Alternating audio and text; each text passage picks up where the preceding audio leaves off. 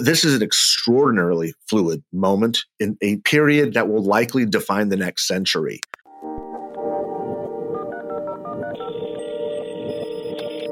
Welcome to Politicology. I'm Lucy Caldwell, in for Ron Steslow, and this is the weekly roundup, where we invite a rotating panel of experts to discuss the truth you need to know behind the most important stories of this week and how they're shaping our political landscape. On today's panel, returning to the roundup, is senior advisor at the California Latino Economic Institute and co founder of the Lincoln Project.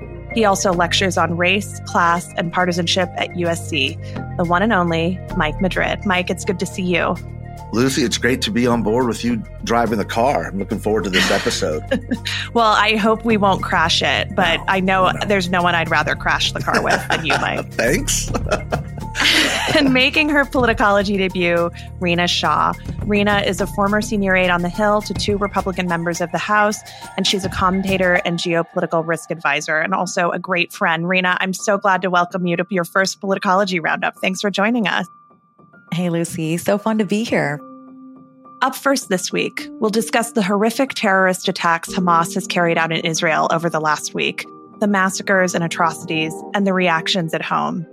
Then, we're going to discuss the campaigns for the next Speaker of the House, facing an international crisis without a speaker, and what happens when performative politics that have come to dominate Washington meet the real world. Finally, for our Politicology Plus subscribers, we'll look at Robert F. Kennedy Jr.'s announcement that he'll run for president as an independent and how that's elicited worried reactions from the Trump team. To get ad-free access to the show, plus many more special episodes on a private podcast feed, head over to politicology.com slash plus or click the link at the top of today's show notes.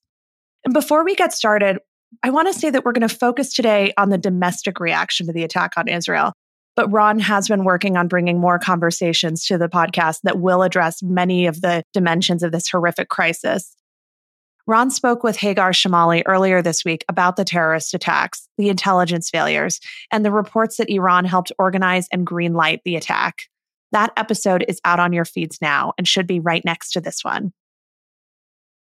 Over the weekend, the terrorist organization Hamas launched an unprecedented assault on Israel. It was the largest breach of Israel's defenses since Arab armies waged war in 1973. The attack was planned over the course of two years. During that time, Hamas worked to deceive Israel and convince Israeli intelligence that it was not seeking a fight. Then, on Saturday morning, Hamas launched a barrage of 3,000 rockets from Gaza, while terrorists flew hang gliders over the border. Those fighters paved the way for more terrorists to cross the border. And once they were inside Israel, Hamas overran two dozen towns and communities on a deadly killing spree. We're still learning more and more about the atrocities Hamas has committed. We know that Hamas has killed more than a thousand people, including women and children. We know Hamas has abducted an estimated 150 more people. More than 100 people were massacred at a music festival that was about three miles from the Gaza border an unknown number of people were abducted from the event. More than 100 people, including children, were killed at a kibbutz early Saturday morning. On Tuesday, just four days after the attack, the Israeli military was able to secure a village just across some fields from the Gaza border. There were dozens of corpses in the street. They estimated that there could be hundreds of Israelis who were killed. Israeli broadcaster I 24 News reported that soldiers believe 40 children were killed in the massacre. Some were burned and some were beheaded. Mike and Rina, this has been a really shocking week. It started this weekend. It seems like the pace of the horror has not changed. Can you talk about how you felt watching these stories come out of Israel over the last week? Mike, maybe you can kick us off there were a lot of similarities. Um, and, look, I think a lot of us are still processing. I know that I'm still processing. And again, as news comes out and, and as we watch the world kind of um, contract and expand with just the raw emotion and trying to comprehend some of the uh, inhumanity what, what we've been witness to, um, th- there's a lot of correlation for me to that to that 9-11 that that shock that awe that surprise and the attempt to comprehend the size and scope of not only what happened at a human level, but what happens to the world now because things things have forever changed. This is this is much bigger than the Yom Kippur War. This is much bigger um, than anything really. Uh, in many ways, uh, Israel and the Jewish people have faced in in in you know nearly a century, and and I think that for me, trying to just kind of um, you know, people know I'm very active and and uh, on on social media. I, I, I have I have commented on this, um, but but I, I've I have found that I've been strikingly focused kind of consciously on other issues because the more that I follow this story, the more I find myself uh, feeling more despondent than than I normally am about the news of the day, and I just am am um, just keenly aware that there was a before time and an after time, and these these moments occur throughout our lives as we kind of journey on this path, and this is one of those moments. Israel's forever changed. The modern uh, conception of Israel, the, the the, the domestic, certainly the domestic political opinion of of the Palestinian and Israeli uh, relationship is is truly forever changed, and um, I think we're also steeling ourselves for what we're going to see in the next week to 10 days um, as, as Israel um, and, and, and as we position in, in the Mediterranean to, to commence a, a, very significant response to, to what will probably be the complete destruction and eradication of Hamas. Rina, how are you, how are you thinking about this? How how are you do you see it as a before and after the way Mike does? What's been running through your head in the last few days? For me as a mother, I think it's just been so jarring to know of the atrocities.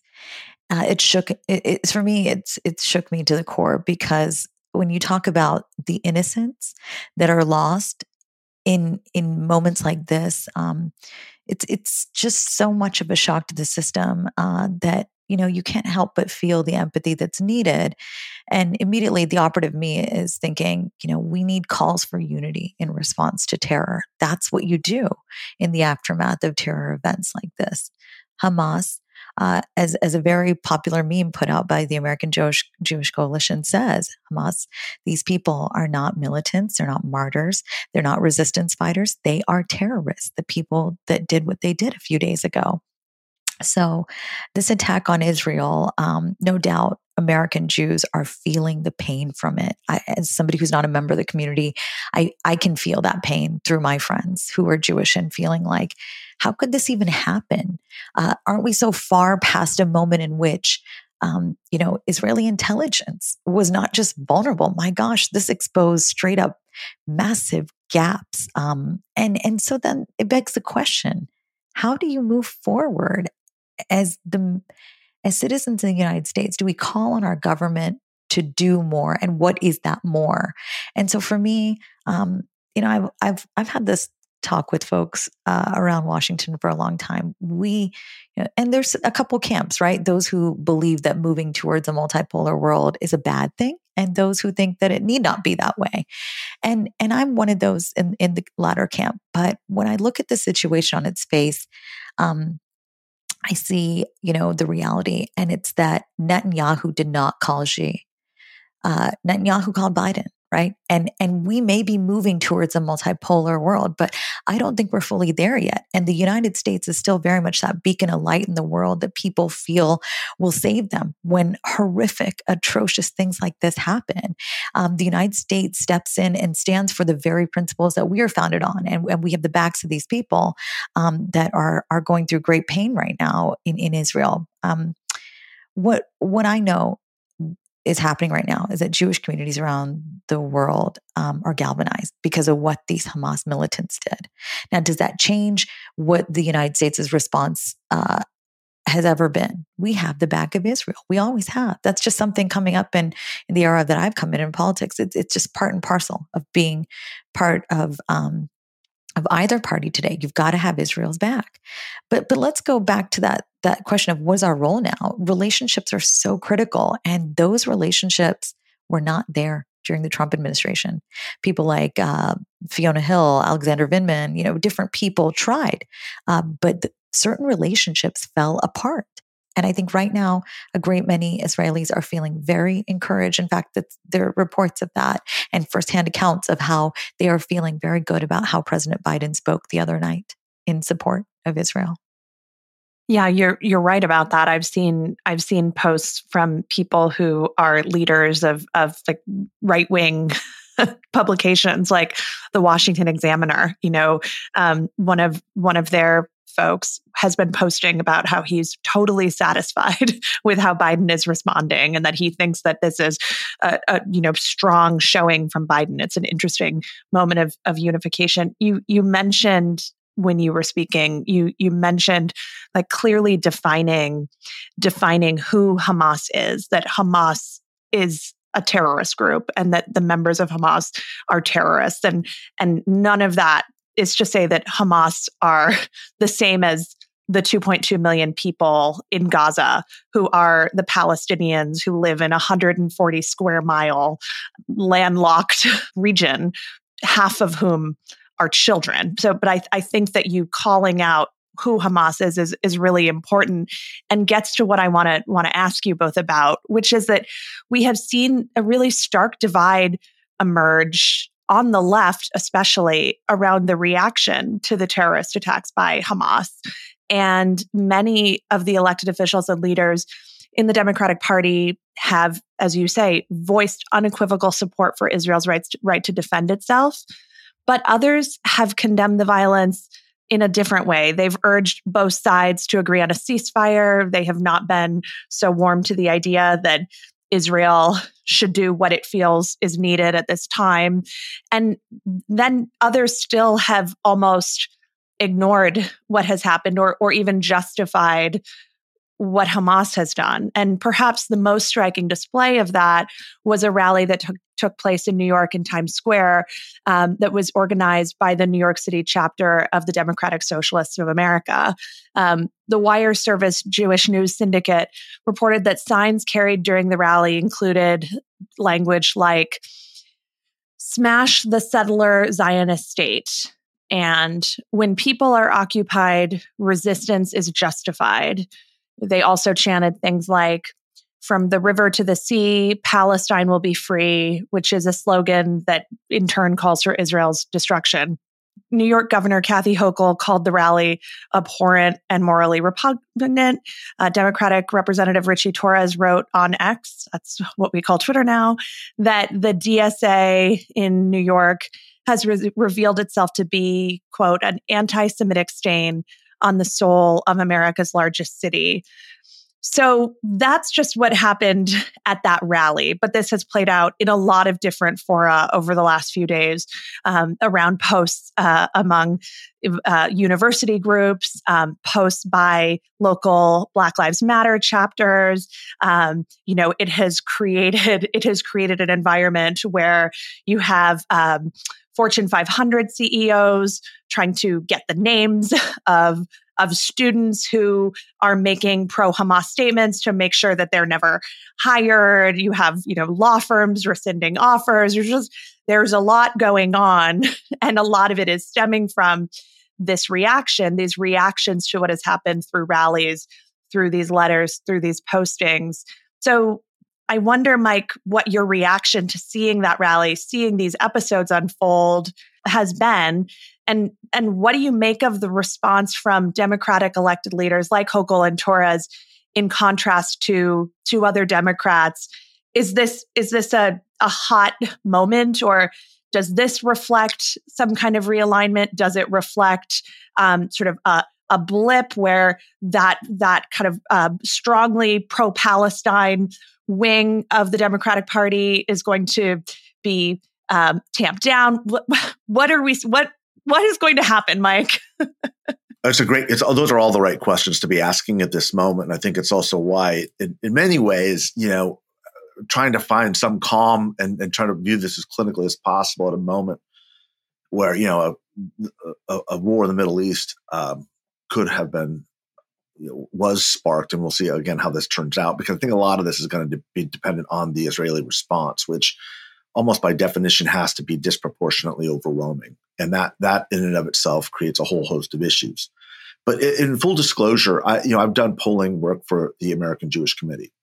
Uh, not, not not not too long ago, actually, just a few months ago, and it was designed to focus on uh, Latino leaderships throughout the country, leaders uh, in various capacities, academia, business, politics, uh, because we're trying to get a sense of what their what their sense of both Israel and anti-Semitism was, obviously separately. Um, the, the, most stark stark finding was the lack of awareness of basically this historic conflict, and I'm, I'm listening intently uh, to Rina because I think she's she's offering a lot of wisdom um, in kind of the, the general you know geopolitical landscape of what this time means and where we are heading. And I say that because we have to recognize that if you're under you know 50 years of age and don't really remember you know some of the intricacies of, of the cold war the united states and the cold war the United States, with the exception, and it's a very significant exception of, of 9-11, hasn't had foreign policy and these foreign policy issues as a main driver in our political system. Like the, the period between 1989 when the wall fell and, and the incursion, really, I would say in 2014, but probably of, of, of the Russians into Crimea, this general state of, of US hegemony has created an American public that is really not as engaged in foreign affairs as we were back in the Cold War, and as I think we are starting to reenter as citizens of the world. And this is going to dramatically reshape and redefine the way the American public, especially young people, view the Israeli-Palestinian conflict and or relationship. And that is not something that has been at top of mind for most Americans in most of our living memory. Now, the challenge I think in this is going to be um, what the response looks like, right? Because there's all both sides are going to have incredible communications teams messaging into this very sophisticated, very well resourced operations to start driving message and Im- imagery and video. We also know that um, X, by the way, or Twitter, whatever I like to still call it whatever. Twitter. Everyone knows what the hell I'm talking about. I call it Twitter you know, um, the European Union, you know, calls Musk onto the carpet and says, "Look, you you were you were pushing this stuff out, essentially knowingly that this all this massive disinformation um, about what was going on in Israel. You've got to be held to account for that." That's that's very significant too because it created this break for the first time I've seen, um, certainly in the Musk era, where journalists were consciously getting onto other platforms and saying, "I've had it with Twitter, I've had it with X." And I've always posited that the only thing propping up Twitter as a political place to go is the journalists made their identities there, their followings are there, their clicks are there, so they can't leave. And Twitter will always be something as long as these journalists have these significant followings because that's their trade. This changed that. People are constant are, are, are, are leaving now. Journalists are leaving with tens of thousands, hundreds of thousands of followers and starting basically anew because they're realizing that their work is being um, considered no less, in fact, no better than than the disinformation that's been coming out. And so I'm looking at this again is from a communications standpoint and trying to assess like this is a new moment in the digital age in the same way that the the the the, the Donbass incursion was the movement out of beyond Crimea and into the heartland of Ukraine forever changed the way the digital age was going to be working in this global conflict. This is the second stage of that. This is going to take this age old, centuries old, you know, conflict, and it's going to really redefine, I think, the way the American public sees it. The stakes are very, very high domestically. Uh, some fresh polling data just came out of out of Israel that shows overwhelming, like seventy three percent of Israelis believe that this was much bigger than the Yom Kippur War. Sixty five percent believe that it's um, an intelligence failure on part of their own government. So there's going to be a lot of domestic politics that are going to be held to account, which will have ramifications here in the United States. And it's going to be, I think it's an extraordinarily fluid situation. But what I do believe also is that the lines of, of who's on what side are are are going to become very very clear and this will probably be very polarizing but it has an opportunity for Israel to really redefine its brand and its image in the minds of younger Americans Zooming out to that geopolitical implications that you're talking about, Mike, on mm-hmm. Tuesday, President Biden spoke from the state dining room where he did condemn Hamas. He said the brutality of Hamas has brought to mind the worst rampages of ISIS. And he offered the United States unequivocal support to Israel. He underlined Israel's right to self defense. He gave an unqualified condemnation of terror. He also noted that in his conversation with Prime Minister Bibi Netanyahu, they discussed how democracies like Israel and the United States are stronger and more secure when they act according to the rule of law. Um, by the way, in contrast, former President Donald Trump uh, gave an address this week in which he described Netanyahu as a person who had let him down. so it was an interesting contrast. But in Biden's speech, he drew a distinction between terrorists who purposefully target civilians and democracies that uphold the laws of war and that that distinction is really critical. And Rina, I know from the work you do that you think about this and you think about how to think about, uh, you know, uh, a democracy and then uh, or an autocracy and the people who inhabit it right uh, the the um, on the spectrum of dissidents to fascist, uh, you know, uh, on the spectrum of of peaceful people to terrorists. Um, I, I, it, it seems to me that Joe Biden was trying to begin to make some of those distinctions for for people, but also, as you say, Mike, um, re-square our our sense of what America's role in the world is, or set the stage for a new chapter. I am not an expert in this at all. Rina. you know a lot about this. I wonder if you think that this speech was effective. Um, I wonder how well you think it addressed the concerns of the international community and Americans alike. Um, but but but generally, what your reaction um, was around it, and and and whether or not there's there's something you know to discuss about the the alignment around supporters of a rules based order and those who are against it, for lack of a, a better way of describing that. I think these are brilliant questions, Lucy, because for folks like me, there's never been any question about what Joe Biden was going to say in response to the attacks. I mean, um, these were war crimes, uh, fair and simple. I mean, we can't label them any other way. Uh, what Hamas did. Um, but if you watch Joe Biden in his entire career, from the legislative branch to the executive branch, you know that he was going to re- respond that way. It was it was a moment in which he knew he needed to say certain things to assuage certain concerns. But again, those who know him know he was going to keep it square and right there.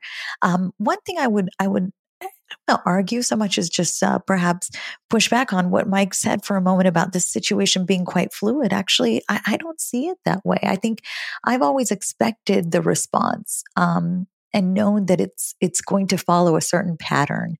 Uh, because when we look at hegemonic stability theory, uh, it explains it quite clearly. We are still very much in that place where we are that single dominant state. And um, but when point that I, I, I actually really quite agree with Mike and, and think it is the most salient point here is that the digital era has changed so much. And perhaps that's what I find fluid, not our government's response, no, not so much as how Biden met the moment and where we go from here.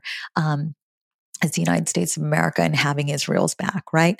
But the part that I'm most worried about is people across the globe um, no, no longer sort of willing to see this for what it is, which is the slaughter of innocent Jewish, Israeli, and Palestinians.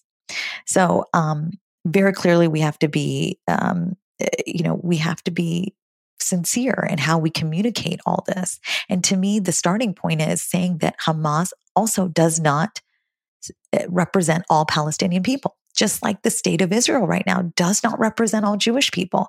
There are videos coming out right this moment about you know fellow israelis turning on elected members of their government who are right wingers and i think this netanyahu is going to pay for this. I in fact it's i'm hearing it already out of israel that um, folks are angry at netanyahu. They're saying this is on his hands. This was on his watch.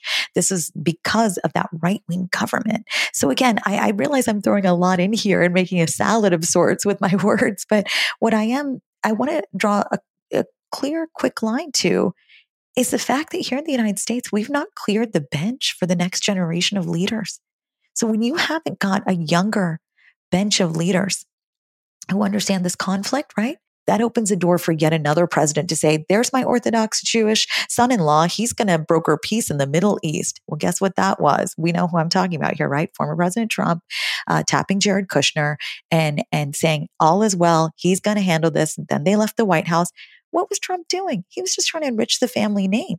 What's the whole point of going out to the Middle East and doing all that? It's all a show. It's a dog and pony show meant to enrich the family brand. And what it was was authoritarianism with the veneer on it.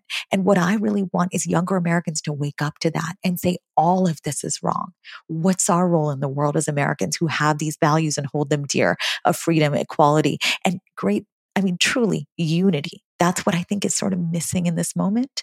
I, I, I don't see enough of that. Um, making its way down to a younger generation of folks whether we want to say it's millennials or gen z uh, we are we are missing the moment to cultivate these um, these thoughts in the next generation of leaders so mike is absolutely right and when he says this is about the communications challenges that follow not so much the policy making challenges you mentioned bringing more young voices in. So I'll mention the voice of a 40 something who I'm personally not so hot on, and I don't think either of you are either. And that's uh, Missouri Senator Josh Hawley, um, who unfortunately is is 43.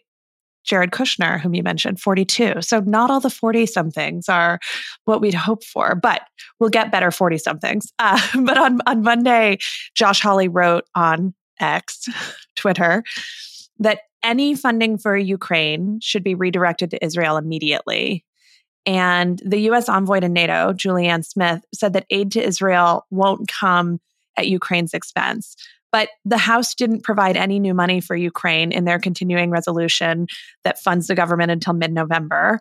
And so we're starting to see, in addition to this fracturing that you've both highlighted that's happening on both sides of the aisle, we're starting to also see that the, the emerging conflict, the emerging war um, in Israel, in that in the in that region, is creating an opportunity for people like Josh Hawley um, to pursue this tactic of of trying to pit these two issues against each other. Um, there's also been there's also been um, some some new developments where, uh, in response, uh, folks who who want to make sure that Ukraine efforts continue to be funded are are taking advantage of of fervor around a, a different piece of the Israel, Hamas um, landscape to do with uh, to do with how the $6 billion um, that had been unfrozen as part of the deal with Iran, how that does or does not get allocated. Um, they have now turned around and said, you know, we also froze some Russian assets. Maybe we just move those over to Ukraine, right? Like all of all of this can you say money's fungible? Great. Here's here's how we can um, maneuver some of this. But I I wonder, Mike, and, and then Rina too, what do you make of this tactic of of trying to pit these two issues against each other. Is that is that workable? How are you thinking about that?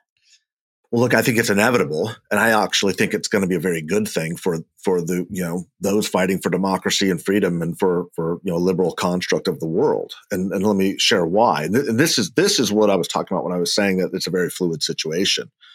This is an extraordinarily fluid moment in a period that will likely define the next century because these conflicts are not isolated. These conflicts are are funded essentially by the same source. That's what we're going to you know find out and will become clearer and clearer in time as part of this larger global effort. And that is the, the tactics that were used in uh, in Russia's incursion into deeper into Ukraine. We have to remember I, I, look, I was there when this happened. When when when the Bucha and Irpin stories broke in Ukraine of the torture chambers of what Russian soldiers were doing to children and doing to to young women and doing to civilians and to the elderly. The, they were there were torture chambers, and and they it was a long sustained period where this was going on. Terror is an is a tool.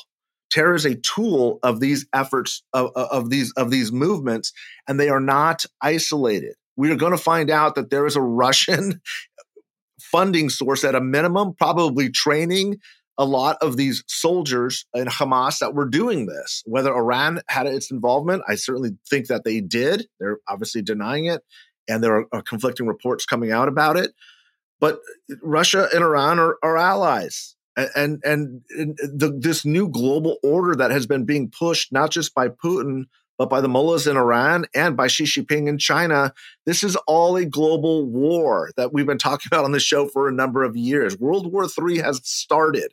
We are we are waist deep in it. It's not coming, it's here. It's just that the way the tactics that are going to be used in this digital age are going to look very very different. It's not going to be black and white footage of you know tanks rolling in in in in France like World War II footage. This is a different type of war, and this is what I think is the biggest challenge for Americans, who I think still have this Cold War mindset, this real real candidly misunderstanding of of America's role in the world and the way to exert power during a time of global hegemony. Multipolarism, I would argue, is already here. It doesn't mean that it's going to be three or four or five different equal powers. India's rise is something that we're not paying enough attention to. China's instability, and it is it, it is unstable, is something that we're not focused on. Well, maybe we are, but probably not as much as we should be. I'm going to be bringing that up as as you know my the, the story that I'm watching because that's what's that's what's behind all of this. Iran's aggression is not new, but it's certainly got more power, clearly, when we watch what's happening on the terrorist front. And Russia's an overtly aggressor nation. Like this, the post Cold War era is over. We have entered a new period in human history, and it's going to change geo- our geopolitical structure. So there's enormous openings to have these discussions where I think the most political uh, uh, danger is is for these forces on the right you're already starting to see people consciously some of these these big right wing you know commentators saying well ukraine's different. Ukraine's not like israel right? These are different stories. The truth of the matter is they are exactly it is the same conflict. It is the same war. And we are going to come to that conclusion that when america doesn't establish its place and its leadership these vacuums get filled by very bad, nefarious actors. That's the story of the Trump era. That's the story of isolationism. That's the story of trying to undermine NATO and our weaknesses with, with our allies when there is an aggressive posture by bad forces on this planet. And thank God Joe Biden's the president. But until we recognize that that we are we are no longer in this post Cold War mindset driven by Cold War mind, minds, we're, we're going to have to reimagine what America is. This is not there's there's no textbook written for this.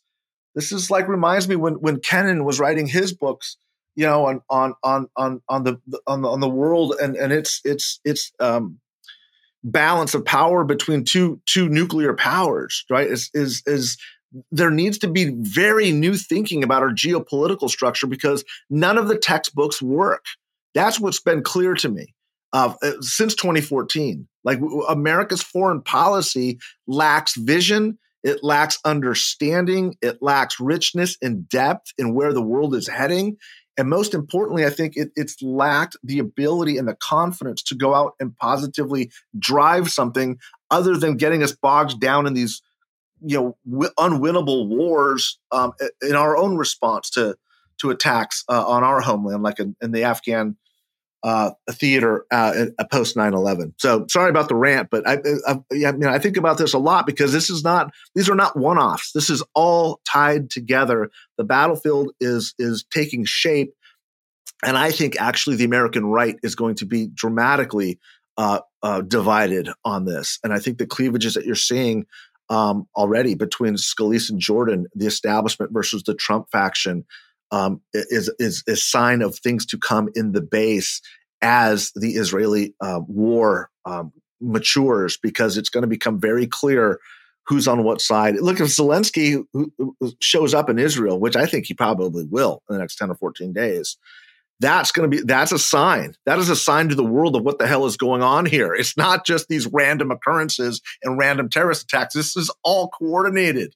And it's it's it's plain uh, as day for for me to see, and I think for a lot of people who watch this. But that will become into really uh, stark reality uh, when and if that moment hopefully comes, and I hope it comes soon.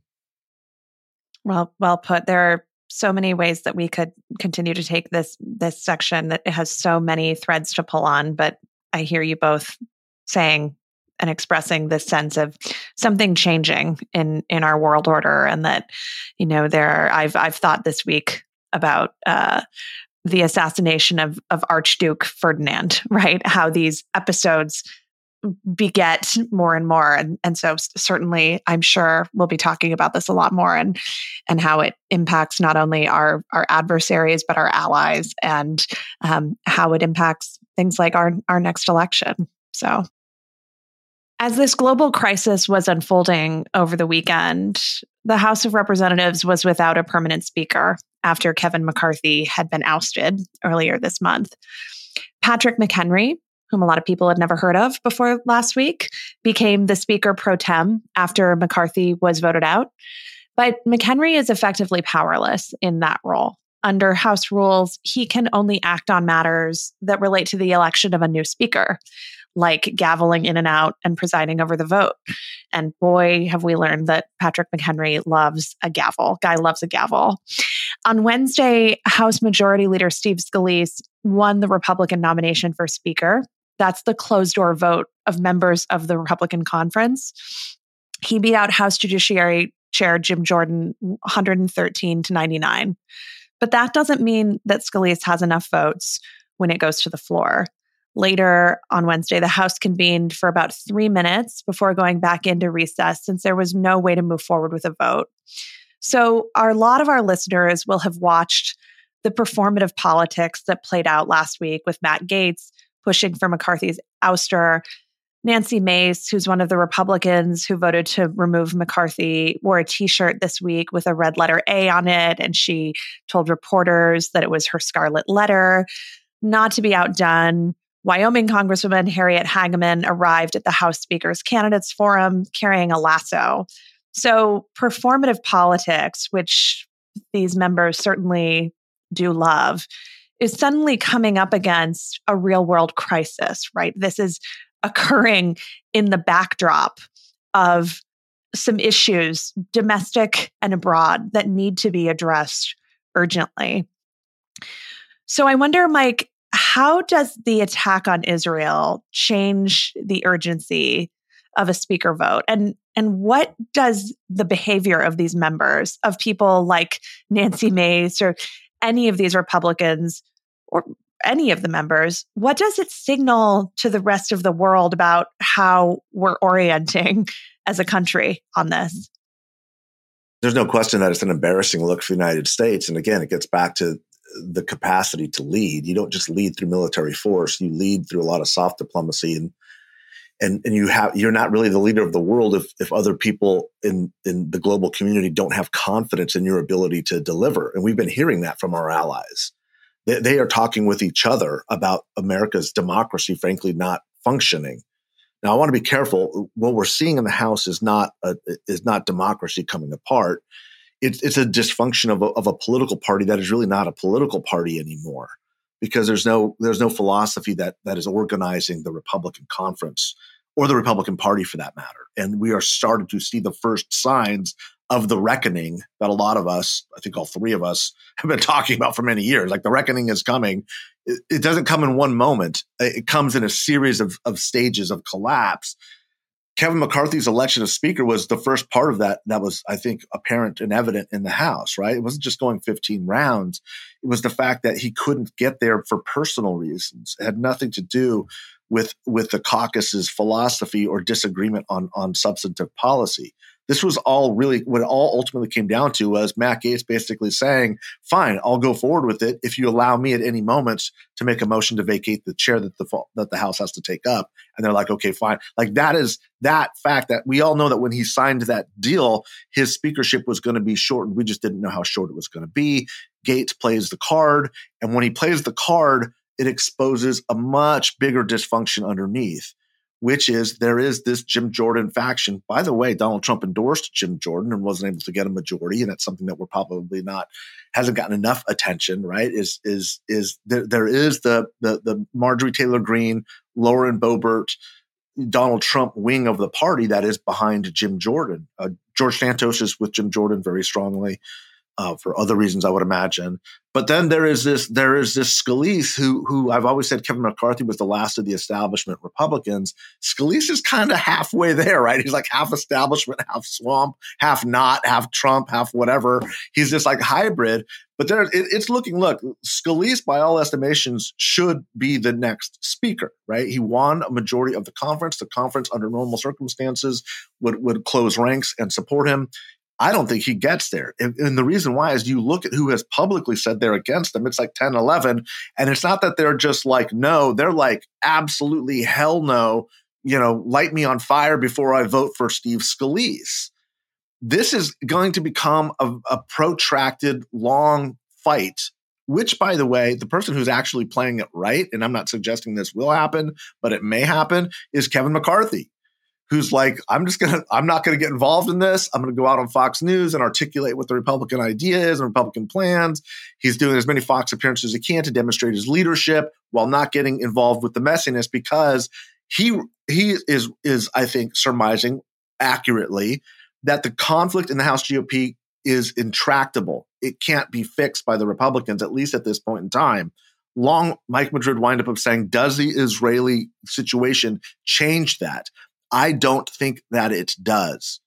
Uh, and the reason why is because, and again, this is gonna, this is, this goes back to the Josh Hawley comment. Th- there's going to be in the coming weeks a nexus and awareness that the Israeli conflict is the Ukrainian conflict and the Ukrainian conflict is the Israeli conflict. These are not separate. Like no one's put it together yet. But as the debate goes on and this starts to come together, it's going to really undermine the foundations of the of, of the Republican conference. And there are going to be two dramatically different sides between these establishment Republicans who have enabled and capitulated and bent the knee to this Trumpist, you know, swallowing of the party, and this uh, uh, you know ascendant, animated, performative Trump wing of the party, which you know finally found its its place in the Trump era and isn't going to go quietly into the good night. This is a train wreck. They are heading at, at, at full speed at one another. So no, I don't think that the Israeli situation alone is going to bring this together and get us a leader. I think that the Ukraine stuff actually helps force this discussion and probably brings it to a head. But the bigger consideration, as big as those two things are, is we're 37, 38 days away from the continuing resolution expiring. We're about to run out of cash. No one's even talking about how to rectify that situation because we don't have a speaker. And now we've got two hot wars on the, on the, on the planet that need our immediate attention and funding and resourcing. And so, yeah, this is having a real life impact. And, and I hate to bring it to domestic politics, but this is going to be extraordinarily damaging to the Republican Party domestically. Okay. And, and if there is a, if the conflict that is arising in the House between the Scalise and Jordan factions does take root as it essentially looks like it already has, this could actually really be that, that, that fever swamp of, of the Trump lock on the party breaking and not elegantly, not quietly, not atomizing like and diffusing into the air like a vaporizer. It could just come like a sledgehammer cracking granite and just two massive splits. And I think that that's the likeliest scenario at this point in time. Um, I'm not, we're not predicting speakers here, but in a scenario like that, the most likely scenario is some backbencher that we've never heard of who doesn't want the job is the only person safe enough to pick for it. That's how we got Dennis Hastert. Rina? There's so much I want to say. I mean, I former I Hill staffer yourself. Oh my gosh, I, I have such a love for for Congress as an institution, despite its terrible approval ratings in the modern era. I mean, just every year lower and lower, right? So people don't like Congress. That's almost like an American fact now. But when I look at that eight that went against their 202 other colleagues who voted not to oust McCarthy, I saw differing reasons. Uh, I saw Congressman Burchett from Tennessee say this is about spending. Uh, this was about uh, an edict I have from my constituents to rein Washington in. And that's something we've heard over time, over and over, right? It's about how we are not being good stewards of taxpayer dollars. I mean, you hear Republican members of Congress beat that line uh, to death almost. But Burchett was serious about it. He's like, if we bring in 5 trillion, why are we spending 7 trillion? And we've heard the same argument on the GOP primary debate stage is that we are, our, our children, we are doing wrong by them. And so uh, when I see uh, Kevin now as just a regular member of Congress, I know that this is not only going to be, you know, good cocktail party fodder for years to come because everyone's got something to say about it, uh, about how it was just a very small number of members of Congress in the majority party that could voice their chamber and the country into a really big crisis. Uh, you know, when when we talk about how the rules of the speaker are uh, the rules that that allow that speaker to stay in office. So, look, if Republicans don't want to change this system, like let them knock themselves out with another 15 ballots, fine. But what I think is is most important to look at all this uh, and and see is the Democrats' role in it and how they almost stayed out of the internal fight within the Republican Party, yet they all voted to oust McCarthy, right? So I think this force reckoning could be the reset that could help. I had, a little bit more optimism about it last week, actually, uh, before I saw the names that, that, were put forward and, and the fact that Trump endorsed uh, Jim Jordan, who is such a joke from Ohio. I mean, he's talk about political theater. I mean, that's a guy who just should have, you know, become a thespian. He really should have gone into acting. He's so good at that. And and these these folks have such a lack of desire to to govern, to pull the levers of government and and do right by the people that put them there. And and Jim Jordan knows better. He's been there for a long time. But these are rebels without a cause now. And um I would just say this uh, you know, to anybody that's angry at those eight, don't be. Why? I mean, what's that going to get you? They they had Nancy Mace, for example, said it was about trust. It was about the fact that she had certain things she wanted to see this speaker help her do, and he didn't do them and that she just didn't trust him anymore. But then what I disagreed with is when she came out and endorsed Jordan. I'm like, go for the more safer and the smarter option, which to me has always been Scalise. And look, I, have come up, I, have watched the ascension of Kevin McCarthy from a really younger, a junior member of Congress to being, you know, somebody that always had his eyes on the speakership. But one thing that I think, um, you know, look, it, it is is kind of being lost in this Scalise scramble, right? Like he's still looking for those votes to make him the speaker. It's the fact that he also, just like Jim Jordan, um, voted to overturn the election results. It, that was after the January 6th riot, right? Like the, the insurrection. This guy, Scalise, who again knew better, got with guys like Jim Jordan and said, yep, let's overturn those election results. So the latest news now I said their colleague, Congressman Ken Buck, who's also, again, a Republican, he's saying that the next speaker must publicly support the 2020 election results. And I think that's a good thing. So I know we all three care about accountability, but we can't let these things get lost. I, yes, I am calling Scalise the smarter, safer choice for speaker, but we can't let these people forget what they did in the aftermath of Trump and his uh, uh doing what he did on January 6th and, and, and his entire effort to undermine the integrity of our elections. Like, we just can't let these people go. I'm glad you mentioned Ken Buck because the contrast between Ken Buck and, say, Nancy Mace has really stood out for me this week, Nancy Mace, who seems to have frittered away her credibility as a person who called out January 6th, who was was seen by a lot of never Trumpers as as maybe a hope hope to um, get back to a, a, a, kind of conservatism that would be more productive, really lean into that performative politics that that we talked about. And and I I I would just offer this as a sort of a, a question um, to both of you, but Mike, you know, that that contrast between Ken Buck and Nancy Mace really strikes me as interesting because Ken Buck, who is a Republican congressman from Colorado, was a Republican Party official in Colorado. He did indeed um, try to put that that issue, that question of do you believe that the 2020 election uh, was won by President Joe Biden or not, front and center in the speakers debate, which a lot of folks in the conference do not like.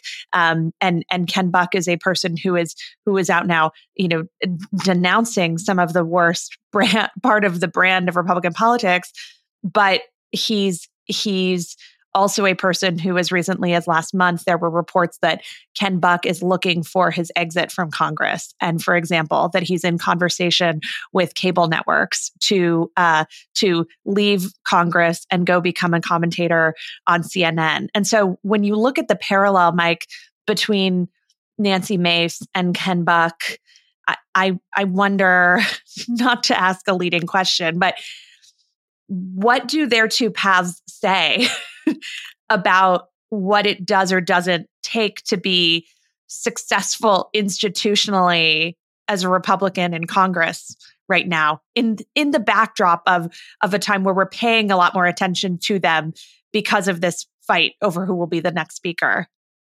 It's a great question. I was actually working with a Politico reporter on on uh, who's writing a, a, great story on this. Um, uh, it essentially uh, deals with the collapse of representative government. Right when we set up this idea of a House of Representatives, the idea was you would represent this geographic area, and then you would come by horseback or wherever you were coming from and live in wherever the Congress was at that time. Um, that the, the, problem that there is we, the communities that our members represent are no longer geographically restricted. So that's why you have Marjorie Taylor Greenes and Lauren Boeberts and Matt Gaetz and Nancy Mace's and and you know woman bringing in a lasso you know into the conference is trying to make theater out of this is because they're the, who they represent is really the, who they're raising money from, which is a big part of what this is about. Who they're getting you know likes and clicks from aren't people necessarily in their in their their districts. I think I saw a, a note Patrick McHenry, uh, Patrick McHenry, the, the speaker ish or speaker light or whatever. Speaker pro, speaker pro tem that we'd never heard we'd of. Never heard of.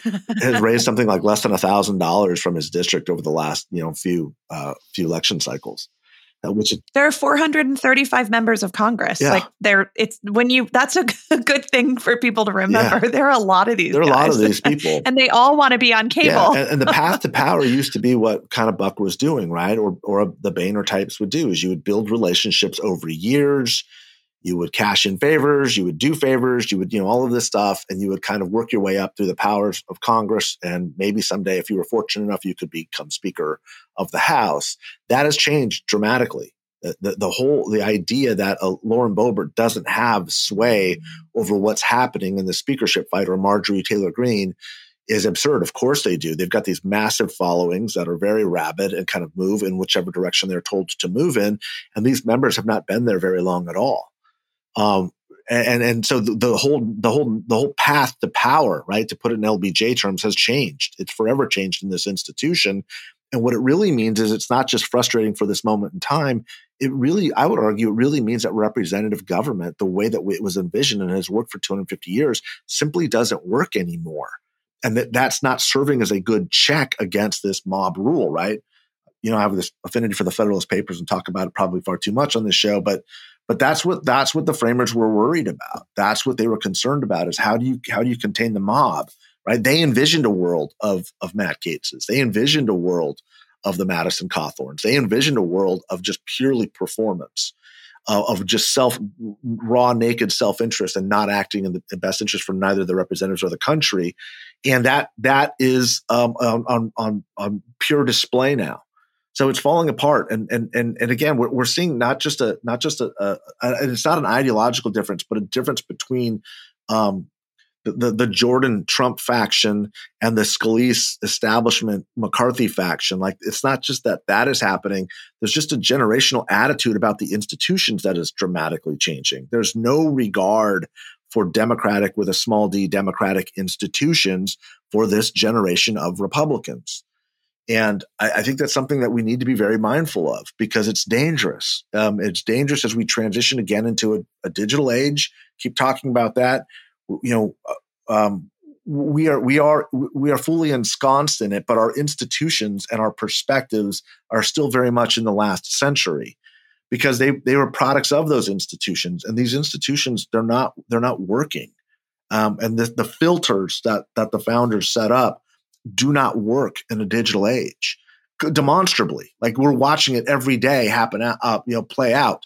This does not work. And so there's going to have to be a rethinking of democracy because look no matter what happens i think one of the lessons the one of the big takeaways is over the course of the past few years what we've realized is democracy is going to look very very very different in the next 10 15 years if not sooner than it does now. Like dramatically different. And some of these changes some of these reforms are going to have to be instituted because if they're not the institutions themselves are just going to grind to a halt.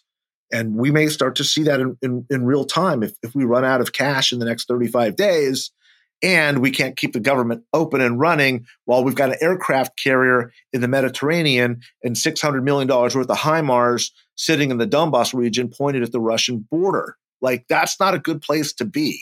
That's not global leadership. That's not the way a hegemon acts. Like that is not an ascendant power.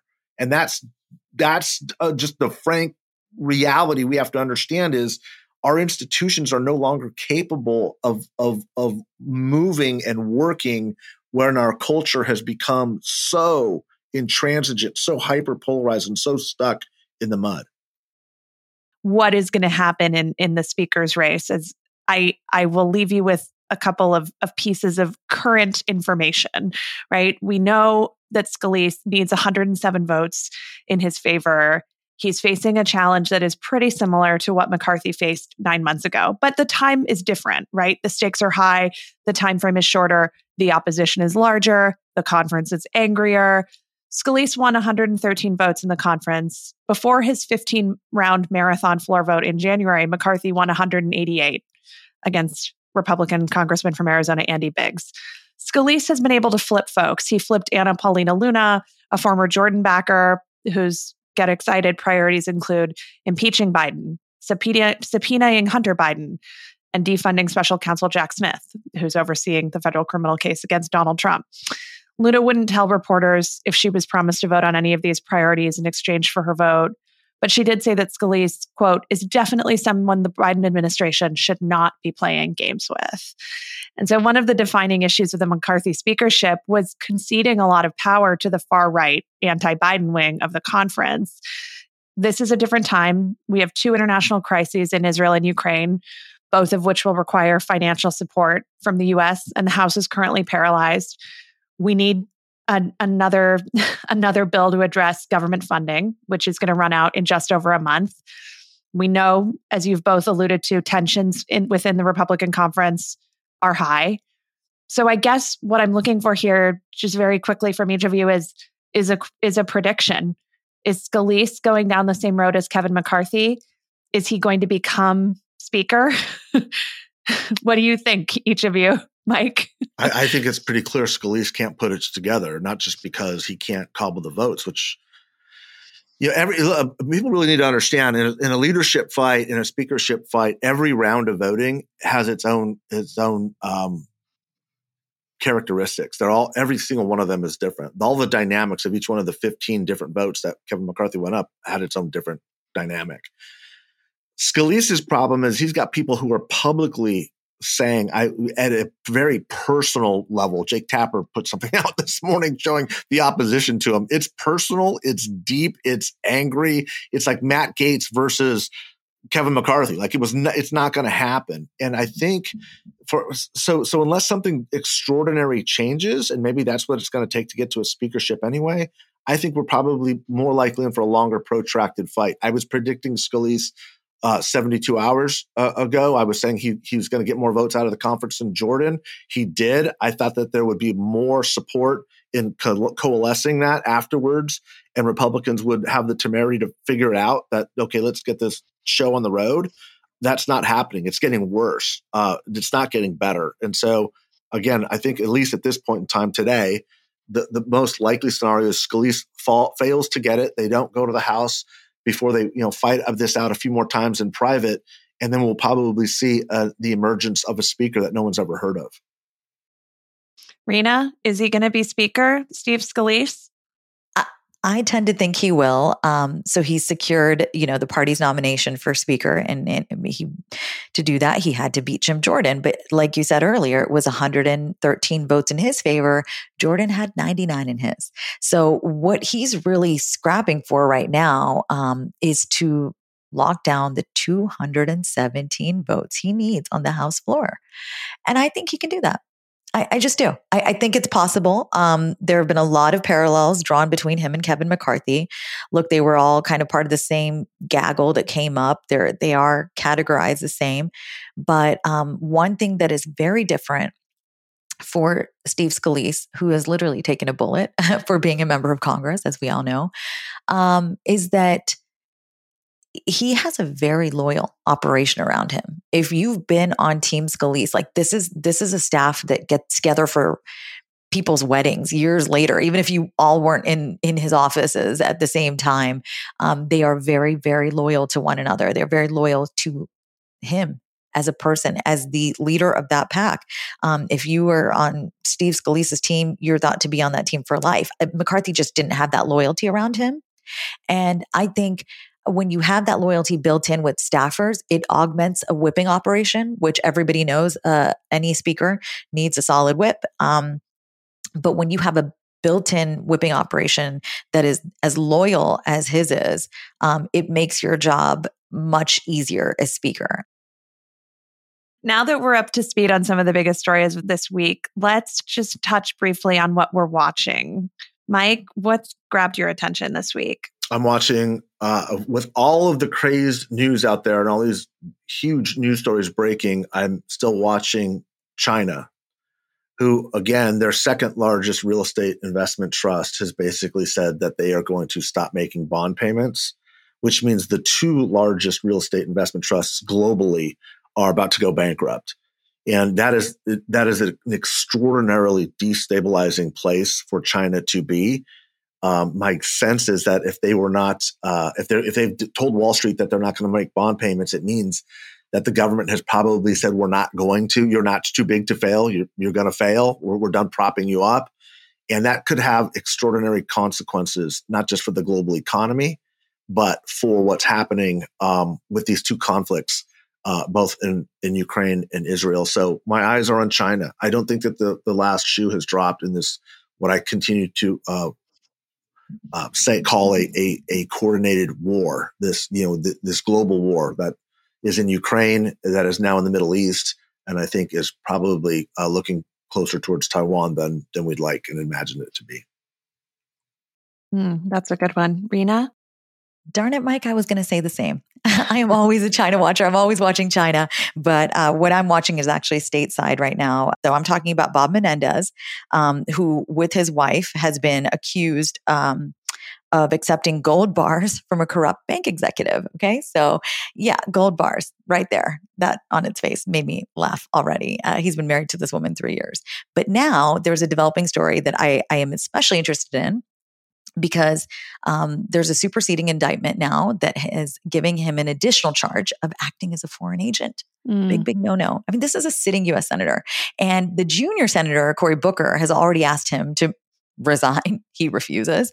Um, so let's just remind folks what Menendez is accused of. And he's accused of conspiring with that wife, again, of three years, uh, and a New Jersey businessman, Wael Will Hanna, a name I'd actually known for a long time because the first member of Congress I worked for uh, was from New Jersey's 5th Congressional District. He was uh, Congressman Josh Gottheimer's predecessor. So I, knew Jersey, I know New Jersey politics quite well. So uh, Will Hanna is a name I had heard in the past, but again, um, this is this is about Menendez, his wife, Will Hanna, um, all acting uh, with the Egyptian government between 2018, 2022. They've been charged with conspiracy and uh, for a public official to act as a foreign agent, right? But it's it's all really really bad. This is this is about accepting luxurious bribes and all with the intent of helping enrich uh, Will Hanna and benefiting Egypt's government. And that's the part that I'm just like, oh, that's so messy and nasty. You're a sitting US senator and you've been, you've done this song and dance before. You've been accused of corruption. You've said, I've overcome. And now again. And so it's just, it's all gross. It's all terrible. We all, you know, I always hear from my relatives in India, uh, in the UK, and other parts of the world in Africa um, that oh in the united states your your corruption really isn't out in the open as it is in some countries. It's like you know beneath the surface. It can't be seen. And i'm just like this is one of the few stories in modern american politics where this corruption seems pretty darn overt. And i just feel that menendez should have moved on by now but he he refuses. And they've pleaded not guilty he and his wife I think he soon will no longer be the senator at, at, a very least. So I'm watching Lectern Gate, which, for those who haven't been following along at home, is this really bizarre tale of uh, Arkansas Governor Sarah Huckabee Sanders um, and a, a, weird transaction of, of nearly $20,000 that appears to have been for a podium. Um, it, it, began when someone was looking into uh, looking into her travel expenses. And in the course of, of a FOIA request by uh, by a, a, an attorney and journalist, public interest journalist, it came out that in fact, you know, she, they refused to turn over those travel expenses, and so then she brought the Arkansas legislature into special session, uh, ostensibly to do an income tax cut, but then also she's like, "Can you also change our public records laws so that I don't have to turn over this stuff?" All all of this has begun to uncover more and more and more um, around Sarah Huckabee Sanders ostensibly um, getting uh, trying to cover payment for a luxury vacation, maybe to France. It's it's all very unclear, but it's very it's very corrupt and it's sort of casually corrupt. But I I was interested in this because I um, am interested in a slightly different element of this story, which is a thing that I don't think that we talk about enough when we're talking about corruption of these elected officials, which is who are their staff who are facilitating this? And uh, I remembered that Sarah Huckabee Sanders, chief of staff, who was also her campaign manager, um, is a woman named Gretchen Conger, who used to be deputy chief of staff to former Arizona Governor Doug Ducey. And part of how Gretchen Conger came to be chief of staff to Sarah Huckabee Sanders by way of being her campaign manager when Sarah Huckabee Sanders was elected is that Gretchen Conger actually ostensibly had to leave Arizona after she was implicated in a scandal around um, around lobbying by Ducey donors and and Ducey deputies, more specifically, to issue tax refunds for mining companies that would be worth you know up to hundred million dollars. And Gretchen Conger, who at that point um, was deputy chief of staff, did not disclose some of her personal conflicts of interest here, including that her own father. Um, was the president and chief operating officer at the time of Freeport McMoRan, which is a giant lobbying uh, company in Arizona, and and this tax break that Gretchen and others were lobbying for was going to result in a ten million dollar refund for Freeport McMoRan. I mentioned this. I have no idea what Gretchen Conger's role has been in Lectern Gate, but I do know that that probably as chief of staff, she had some some knowledge of this.